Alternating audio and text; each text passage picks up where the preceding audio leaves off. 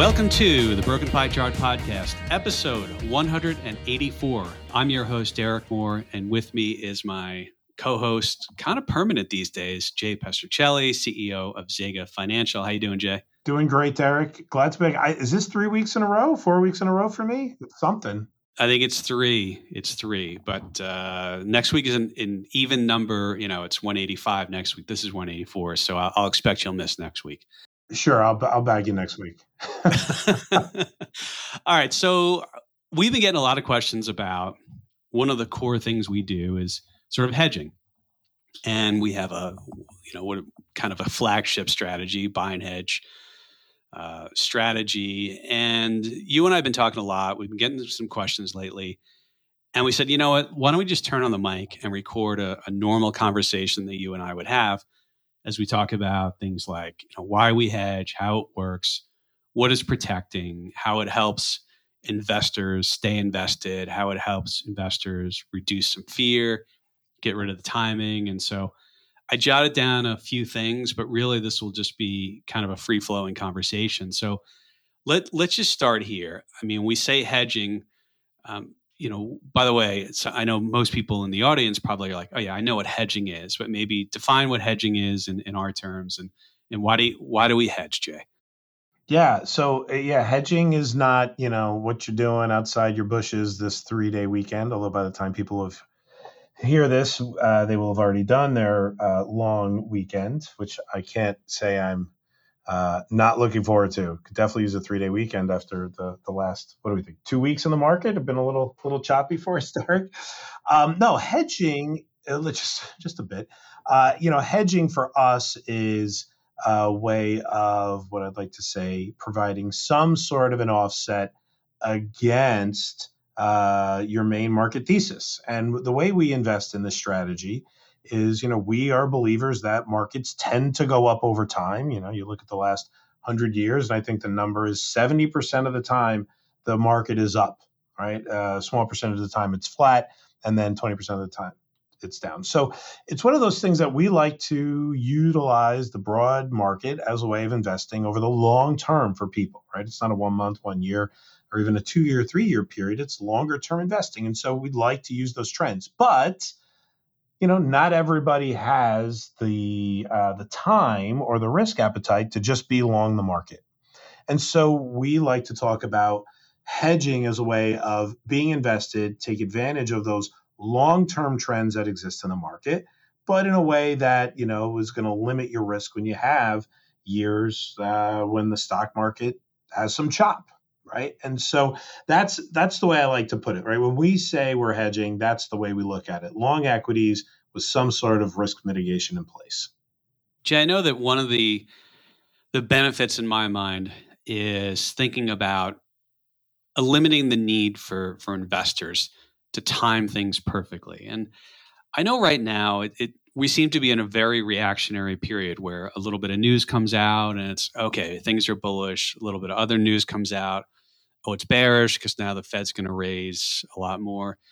I'm just kind of thinking, and I always bring this point up. There are different periods of time where markets have been going up and people are calling for market crashes. Other people are calling for other things. And I think it's important for investors to sort of sift away uh, the, the sensational sort of news. And I always bring this up, Jay, because – if you do a, a, Google search, and you can do this, you can go in and put in a certain year. So put in 2013, 2015, 2017, and you put in the search term, markets will crash soon. A lot of times, the same people who have been saying recently that the market's going to crash have been saying it every year, and they keep saying it.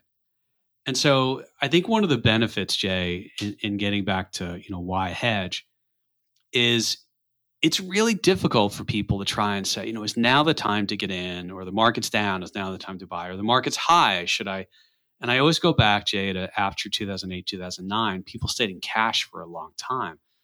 So I think one of the benefits is just, I mean, if you could talk about it too, the idea of I mean, what is what does being hedged do for you? I know I've just been hammering the the time elimination thing, but I think there's a lot there yeah, there is. And so I, I would say you, you, touched on a few things. Um, actually, by the way, I would agree. The market will crash. I don't know when. It, it may not be for 20 years from now, right? Or, or maybe it's happening now and we don't see one of these for a long time. Sure, it's like the easiest thing to throw out there to grab headlines. But I just told you a minute ago, markets go up on average 70% of the time.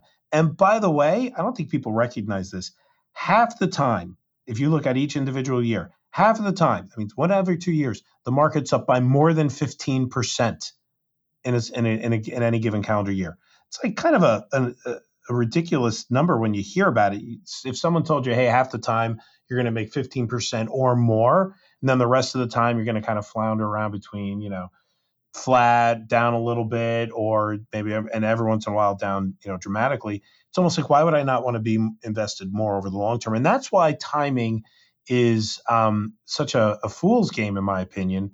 Because if you just stayed in the market, if time wasn't an issue and you could just stay in the market, markets have historically always gone back and rebounded past previous highs. I guess it's fair to say, you know, we don't know what will happen after this sell off that we're in right now. But, you know, the beginning of this year, the market closed at an all time high. And so every rebound in the past, you know, however long the stock market's been in existence has absolutely been rebounded when it comes to the US stock market by measured with the S&P 500. And now that's a pretty important distinction because there are other methodologies to invest um, where you might not get back to an all-time high. Like favorite topic of yours, Derek, a little tongue in cheek here, is crypto. I don't know if Bitcoin's ever going to get back to 68,000. It may never.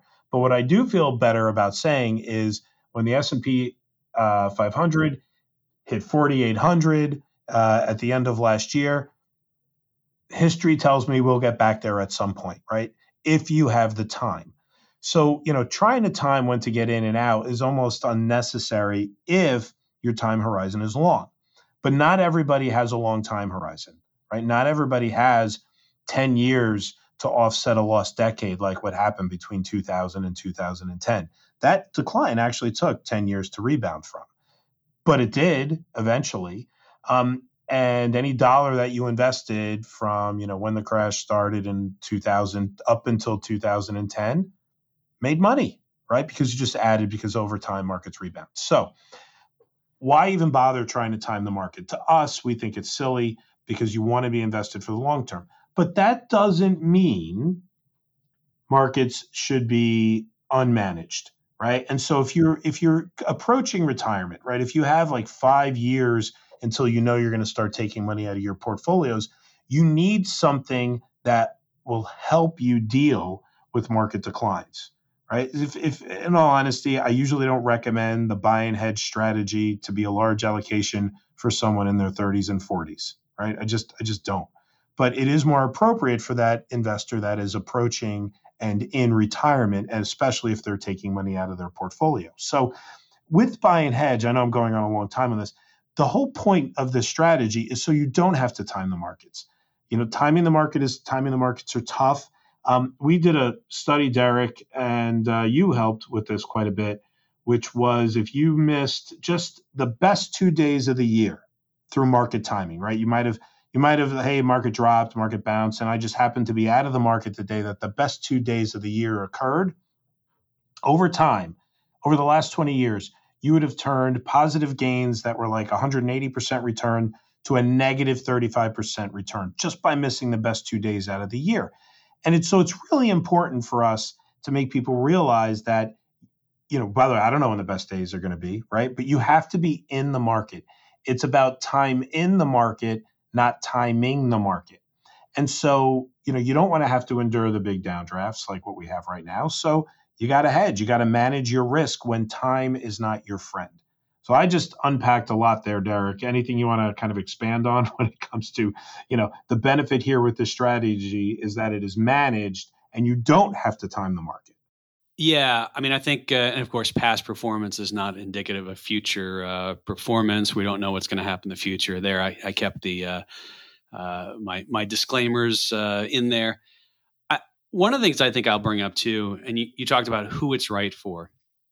I would say that if somebody, even if they're in their 40s, uh, 30s, if the alternative is staying out of the market because they have so much fear, I think buy and hedge a hedged equity strategy is completely appropriate because the ability to stay in, in markets. The other thing I'll bring up, and maybe we can touch on this a little bit, is there's really three phases for investors. There's the accumulation, the distribution phase. Accumulation is, you know, you're you're getting all of these uh, uh, you know, you're putting money in over time, you're dollar cost averaging, maybe it's a 401k.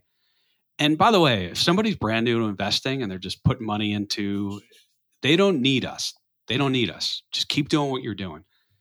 The distribution phase, of course, is you're drawing income. You're in retirement. You need to draw those assets down. But there's a phase that's never really talked about. And it's the, I call it the base maximization phase. And that's that 10 years before retirement, because that's that last kick that someone needs to really ramp up their assets in their peak earning years and the ability to get growth. As you and I have talked about before, and we, we talk about this all the time, people tend to need more growth than they think. So, framing it in those types of phases, I think for the near retirement and in retirement, Jay, wouldn't you say one of the benefits is the ability to reach for more growth while also taking out some of those potentially really big declines, right? Oh, yeah. Yeah. I mean, one of the main, as I started right when I was describing the strategy a little bit, is you want to you want to capture some of the growth of that market. And those are the years where you have the most money. You've accumulated the most money. I like the the, the, the that small window that you're describing in an investor's life cycle where you've got you know you have the opportunity for your money to work harder than you can right? You couldn't normally people in their you know 50s aren't able to put away as much as their portfolio can generate on its own so your portfolio is working for you there you want to take advantage of the broader trends that markets tend to go up over time um, but you're, you're right right it's if, if you have any growth needs right if you can't uh, live off of 3% a year, right? So you have growth needs, uh, then uh, uh, yes, this is exactly why you use this, right? You have a growth need, but time is your concern. Absolutely, that's the appropriate, to me, the most appropriate time to use this strategy. You did touch on um, a piece that I thought was really interesting that we discuss from time to time is for that person that's in cash. And I would agree this absolutely is a, is a better alternative for uh, someone that is you know sitting on the sidelines in cash, especially with inflation in the eight to nine percent range, where you need some sort of growth to offset just you know inflation in general. Um, so my guess is if you're that person and you're sitting on the sidelines and you haven't bought the market yet, uh, it means you're a little less, uh, a little more risk averse, meaning you don't want to take more risk than the average investor. So this is a way to invest with having protection in while the market is at a discount, right? So I think you ended up hitting on a few really interesting points there on how the strategy could be appropriate for that, you know, lower risk but also younger age investor. Jay, all my points are interesting and, and exceptional. Of course, uh, the most interesting. I didn't mean to insinuate they weren't. so when we think about uh, you know buy and hedge, our our flagship strategy, and the way we hedge, there there's some benefits. There's also some trade offs. And I want to focus first, and, and maybe I'll save. I want to get to you know the idea of reinvesting avoided losses, and there's there's a hedger's opportunity. Let me save that for now. But if you can kind of go through, let's talk through the benefits of hedging, and then maybe we'll switch to the the trade offs that that somebody gives up by using hedged equity as opposed to just being invested in the market. So benefits first, Jay. Yeah, like all things, there's there's there's benefits and, and trade offs when it comes to the the markets, right? There's there's there's no hey, there's a win-win situation here. Normally that doesn't exist. There's always a give up. So we talked a little bit about the benefit of timing, the benefit of capturing the upside growth of the market, the fact that we're using the S&P 500, which historically has been that uh, index that you know has recovered all losses, right? So those are a lot of the things that we talk about, and we haven't even got to the you know how the active management goes, but um, I will say there are some trade offs for all of that because this sounds pretty good, right? The first one is there's a cost. There's a cost of being hedged. There's a cost of having the protection. Uh, and uh, I like to say we're all hedgers when we live in America anyway. And what do I mean by that? Is we're all forced to buy insurance, whether it's car insurance or homeowners insurance or health insurance. Yeah, I mean, we're actually forced to buy those things when we live in this country, right? Or we're penalized if we don't. But the concepts of insurance apply here, right? You have the asset you're protecting, let's say it's your car. You're protecting your car. In this case, with us, it's your portfolio. You have uh, a time frame that you're protecting it for. Usually, insurance policies are a year, six months. For us, it's we're hedging out a year or two years at a time. So that's our time frame. You have a deductible, right? The amount of money that you could, you know, uh, the amount of damage your car would take before your insurance kicks in, right? If you have a deductible of thousand dollars and you have a fender bender for five hundred dollars, you don't use the insurance. You just pay the, the five hundred bucks to fix the, the fender. Uh, and then the fourth piece is the premium. You pay a premium to buy that insurance. And the piece that I want to talk about right here is that there is a cost, right? There's a premium associated with being hedged in the market. For us, that typically runs at a two to four percent annual cost, um, and that that um, that shows itself in an underperformance against the market. And so, I while I said that we like to be invested in the market, and the market's up, you know, fairly consistently, we will drag against the market in those years, and that is the cost of being hedged. Typically, we're only going to capture 65, 70, 75, maybe 80% of the market on those up years. The more it's up, the greater the percentage we capture. Uh, but that cost, that cost of hedging is really reflected uh, in the underperformance on the on the upside appreciation. Now, in a down year or a flat year, it's not like you didn't pay your insurance; you still pay for it, so it's in there. It can become more evident on the cost of hedging. So if the market was flat one year and we had a 4% cost of hedging, we would deliver a minus 4%. So that's the give up, right? On some of those flat years, it's not going to look as attractive to have been hedged. In the up years, we're going to lag a little bit, but we still are going to capture that uh, those the, the, all of those years that have those gains that we talked about, right? 70% of the time the S&P is up. We're going to capture those at the same not maybe not uh, magnitude, but the same rate of growth in those years. So to me, that's probably the biggest trade off that I'd like to say when it comes to hedging. Yeah, I think, and, and to remind the audience, when we say what we give up, it's not a, a fee. It's not, you know, there's a 4% cost or 2% cost. It's that's the the residual cost of hedging. So there is a, uh, you don't sort of get your eat, eat your cake and make your cake and get your eh, what is the thing? Get your cake and eat it too. Put the eggs in the basket. we, six we don't half have to dozen. Tell anybody what it really is, apparently, except you, right? So we're gonna let's just move on. Everybody knows what it is. You got some cake and you're not sure if you're eating it or you have it. We don't know. I can't. I can't remember that. All right. So anyway, so it's it's what you give up. It's what you uh, you don't get all of the upside in a hedged equity strategy normally. There are cases that that you get more, but we'll get to that. And then just thinking about the design of the the strategy itself. Uh, what are the you know there's a limit or the goal is to limit losses on the equity positions to a certain percentage over a 12 month period. So let's get into that.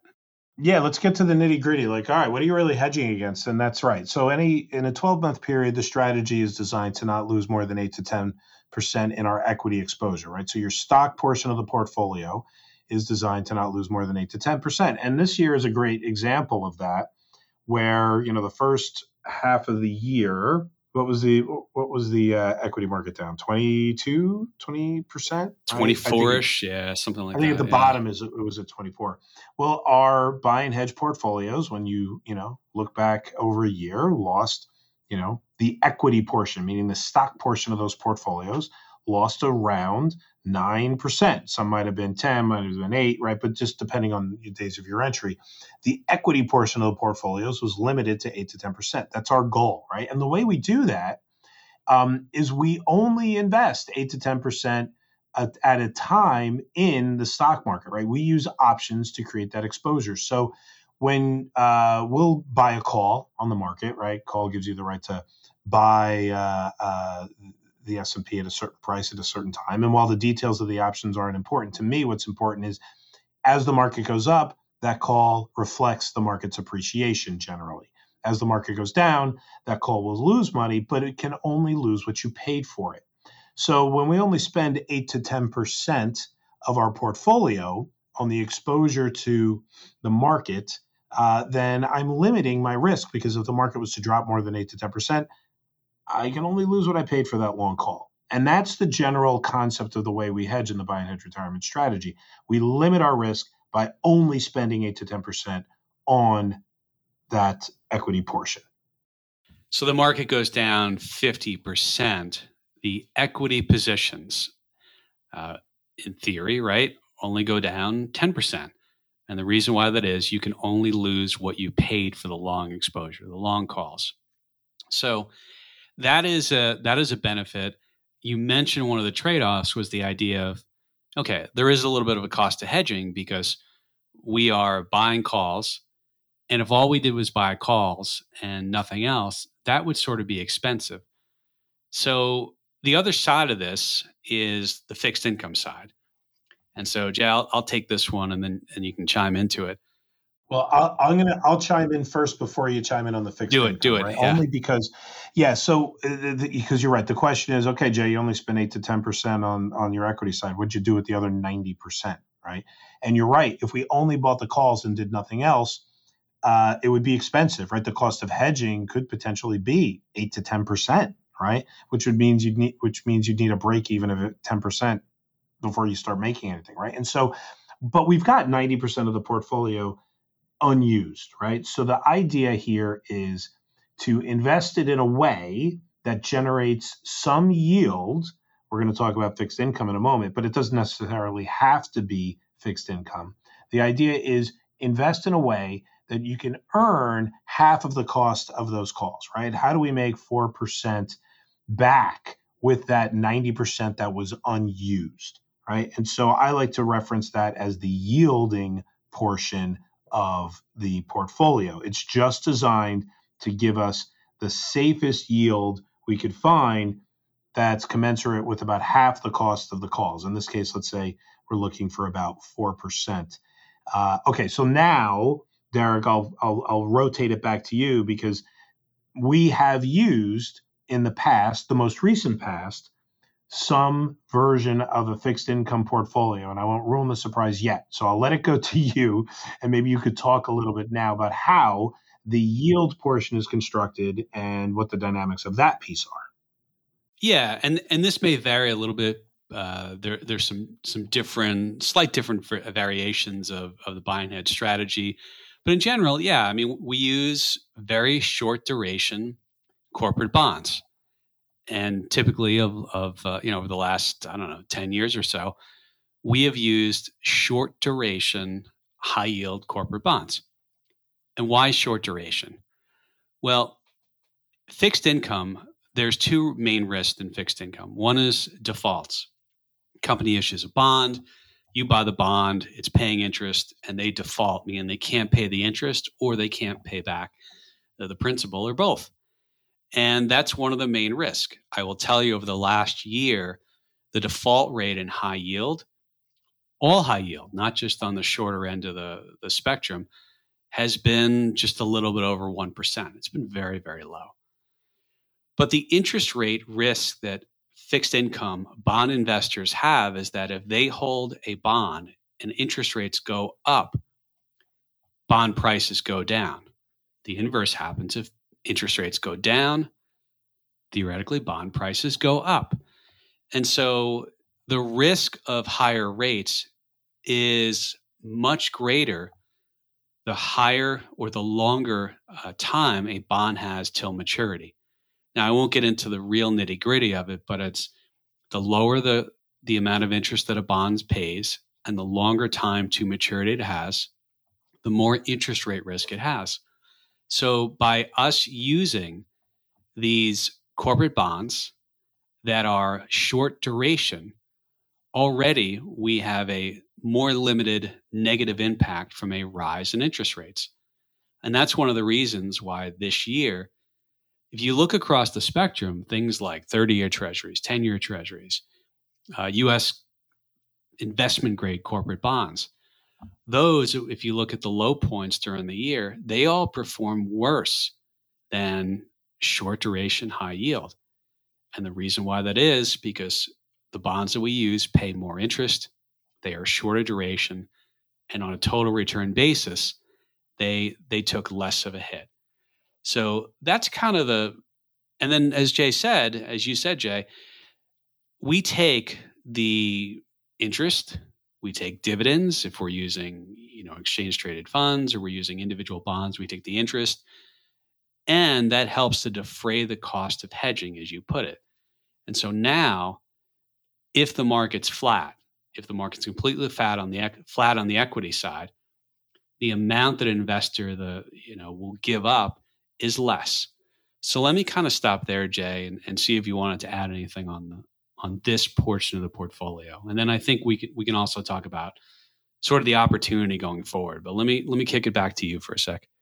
The the only other you know piece about the yielding portion today that I that I bring up is you know because we invest for longer periods of time, that yielding portion is while it's regularly reviewed, um, we put it on with the expectation that that position is going to be um, on for a little bit so we can earn the yield we're trying to get. And so the question I get sometimes is, you know, Jay, what, you know, treasuries, a two year treasury right now, because I think you, you just mentioned our duration is on the lower end. It's just over two years, I think, right now in our portfolio, which is definitely on the shorter end of things, uh, which is good. Uh, why not just buy a two-year Treasury, Jay? It's it's paying three and a half, three, you know, 0.4 percent this week. Why why wouldn't you do that and then take away, you know, the risk of things like default, right, or even the equity correlation that high yield may have? Yeah, and I, I think there's two different ways to look at it. One is for existing portfolios, and one is as we go forward, what types of pieces might we bring into the portfolio? Well, at the beginning of 2022, interest rates, uh, let's say on a two year treasury, were not 3.5%. They were much lower. They were a little bit north of 1%. And al- although, although the duration is very low, so two years, and the duration calculation, we'll leave that for another time, it's not how long you have until maturity. It's a combination of the, the coupon rate and the time to maturity. And the calculation is a little bit more involved, but your duration is usually as in so let's say a 1.7 duration means for every 100 basis point every full 1% rise in rates you would expect your underlying bond to lose about 1.7% okay so yeah i think going forward if treasury yields are higher they may have a place in the portfolio but our existing portfolios where market values have gone down because interest rates have gone up. We are still collecting interest and or dividends from those uh, fixed income assets, the bonds. But bonds, when they go to maturity, they mature at par value. Barring defaults means a hundred or a thousand dollars per bond. I think some of the bonds, if, if you know, you kind of look at uh, our existing portfolio, they are trading a lot of them at you know 93 on on a weighted basis something like you know 93 cents on the dollar 92 cents on the dollar meaning there is more appreciation possible not certain but possible as those bonds move further along in time and so not only the coupons which are higher uh, the interest payments that are higher than treasuries but also the potential appreciation and so I think that's one of the reasons, Jay, when you and I get asked the question, hey, why not rotate out of some of this? Um, I think we we look at a, this on a total return basis, meaning the change in potential market value and the amount of dividends slash interest we will get in. So I think that's the main point. Jay, I don't know if you had anything else to add on that. No, no, that was that was the point, right? Like, hey, we didn't you couldn't use treasuries a year ago, right? Yields were way too low. We would wouldn't have made the money that we would have made. And by the way, we wouldn't have avoided much of the risk that we ended up experiencing.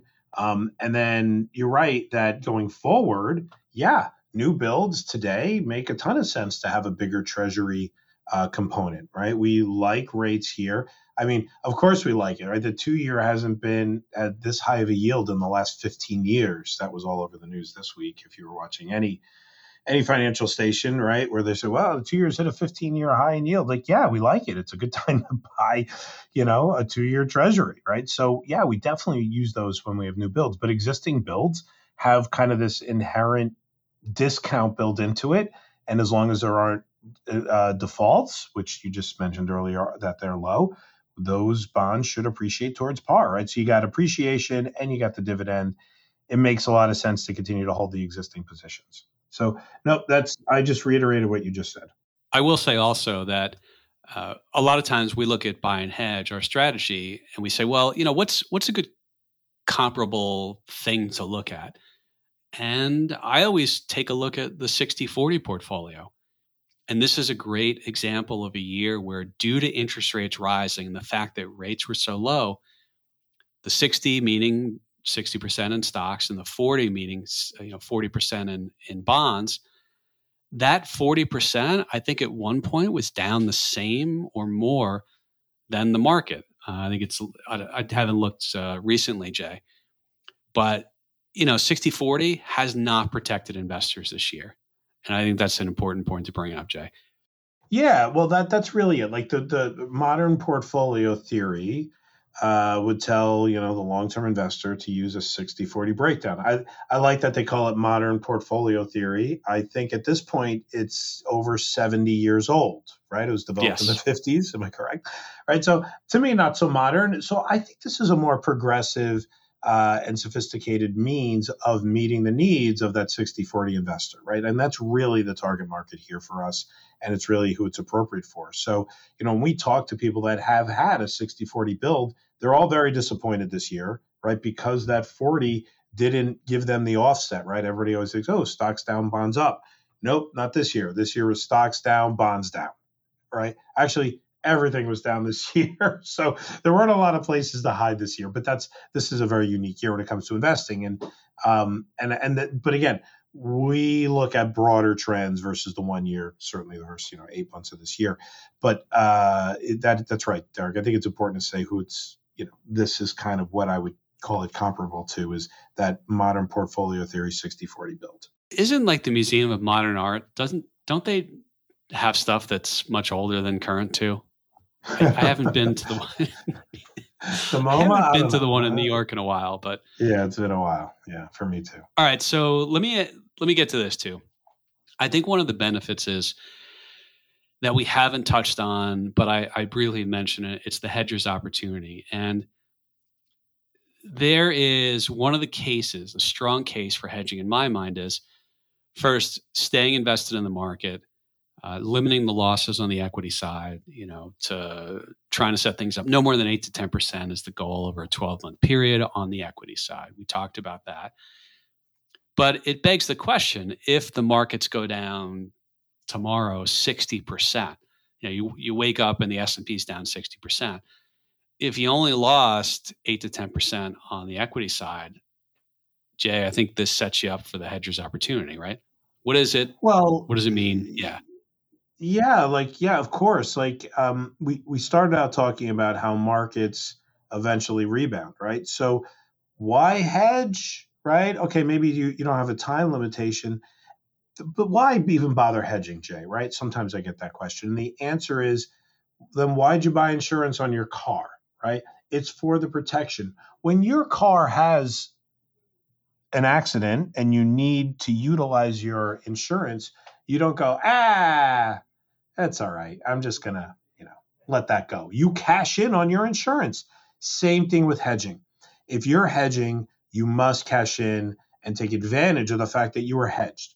And for this portfolio, uh, the way that we look at it is, you know, once we've experienced, uh, you know, significant amount of the that eight to ten percent risk that we take, we now know that we are avoiding some loss, right? So let's say the market's down twenty five percent and I stop losing money at 10, I've just avoided 15% of the market downdraft. Well, I could now buy the market at a discount of 25%. For me, it's I'm using dollars that uh, only took a 10% dip.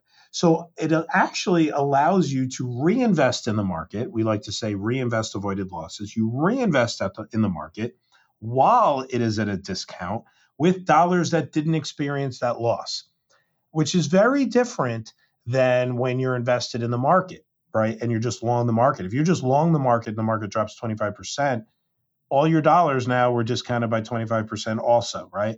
So what can you do? I mean, yeah, maybe you decide to rotate it out of some Apple and buy some Facebook, right? Maybe that's the kind of rotation you want to do on an individual stock because Facebook was down 50 while Apple was only down 10 or whatever it was. Yeah, okay, there's that's a choice, but you have to come up with money in your portfolio when you want to buy the broader market at a discount. For us, we don't. For us, we'll dip in to that 90% of the portfolio that was invested in what I'll call that yield portion.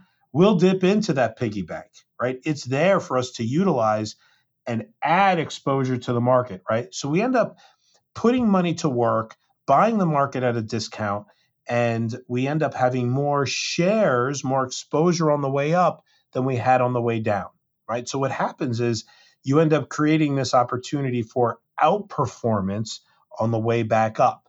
Because if you weren't going to do anything with the fact that you were hedged and avoided a loss, then there's not a lot of point of doing it. And so, Derek, I actually think I have to give you full credit for coining the phrase the hedger's opportunity years ago.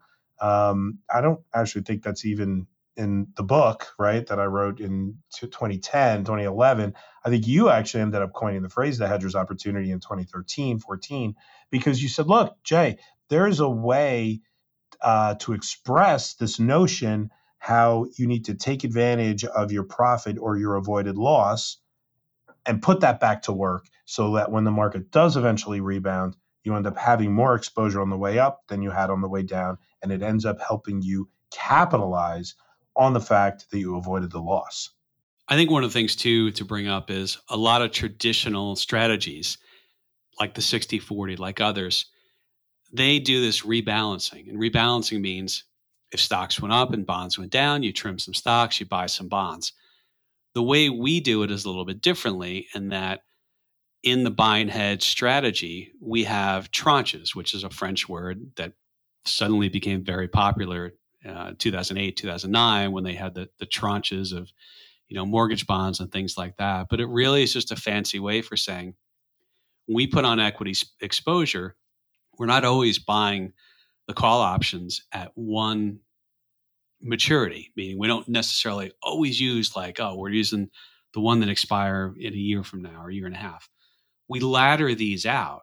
And so, Jay, I think that's really the alternative to, to, to traditional uh, rebalancing is as those maturities come up, that gives us an opportunity to sort of make reinvestments at lower levels or to take risk off by reducing the exposure to to equity. So maybe that, that's something maybe you want to touch on just briefly. Yeah, you you just you flipped the script there a minute uh, and inadvertently, not inadvertently, but you just hit on two points. So yes, so the first thing is which when we talk about the hedger's opportunity, the fact that we uh, deliberately spread out our expirations and our options, we're regularly given a chance to reinvest avoided losses, right? As one piece rolls off, uh, it's not like the whole portfolio is have, has to have this, you know, all or none decision like what a rebalance does, right? When they, you know, uh, we've got to go from we we ended up being 70 30, we got to go back to 60 40. The whole thing gets rebalanced. For us, we're just adjusting those options, um, and we don't have to adjust them all at once, right? So we've spread that decision time out. Where you rotated to was on the upside, right? You rotated to the fact that while the markets are going up, the fact that we have this regular uh, uh, cadence of expirations means it gives us the opportunity to lock in those gains and rehedge on a regular basis. So let's take the opposite of this year and take 2021, right? Which was the really the flip side of what's going on in 2022. In 2021 and 2020, as the market was going up, right, and our calls were appreciating in value, we would then say, look, this call that I put on that was 10% of the portfolio at the time has grown enough to the point that um, I don't want to have as much risk. I still want to be hedged. I want to lock in some of those gains and so a market timer would make the decision of saying, oh, let me sell my profits and go to cash. With what we do, and which we think helps you stay more invested for longer, is we take the profits of that call, simultaneously close it out at a profit, put cash in our pocket, and then use some of the proceeds to buy the next call, right? And again, bringing my risk from 20 down to 10% again, right, by rolling that. And so let's say if I bought a call that was 10%, sold that call for 20%, I've just made 10% extra on that call. I take 10% of that that gain, uh, put it in my pocket. When I say put it in my pocket, it goes to the yield portion of the portfolio, and then that other 10% goes towards buying the next uh, exposure, buying the next call. So it's really, uh, you know, we, when we talk about an actively managed portfolio, right, locking in gains and rolling hedges when there's profits, or taking advantage of declines and reinvesting avoided losses, whatever way you want to look at it, this portfolio, the buy and hedge portfolio, is managed for up and down markets. There's not a this is not a set it and forget it kind of a portfolio at all. I think one one question, uh, a quick one I wanted to bring up too is uh, for anyone who's in the buy and hedge strategy and, and might say, well, you know, the market was down, and but the strategy lost money. And I think it's an important point. You already touched on, you know, the eight to ten percent down. Um, these portfolios are not hedged from dollar one, meaning if the market goes down until that sort of barrier, uh, they'll go down. I, I, think maybe just touch on that a little bit real quickly, Jay, because I think that's a question we get too. Well, right. I mean, we just told you we're going to take eight to 10% of risk in the equity market out of the gate, right? So while that is a limitation, it's still the amount of risk that we're going to take, right? We don't hedge from dollar one, just like you don't buy car insurance from dollar one, right? When I used that example, I told you there was a deductible, right? And I even gave you an example of when you ding a fender, you still paid your premium and you paid to get the fender fixed, right? So in that scenario, we do definitely take some risks. This is not a riskless strategy, right? We definitely have some risk in the portfolio.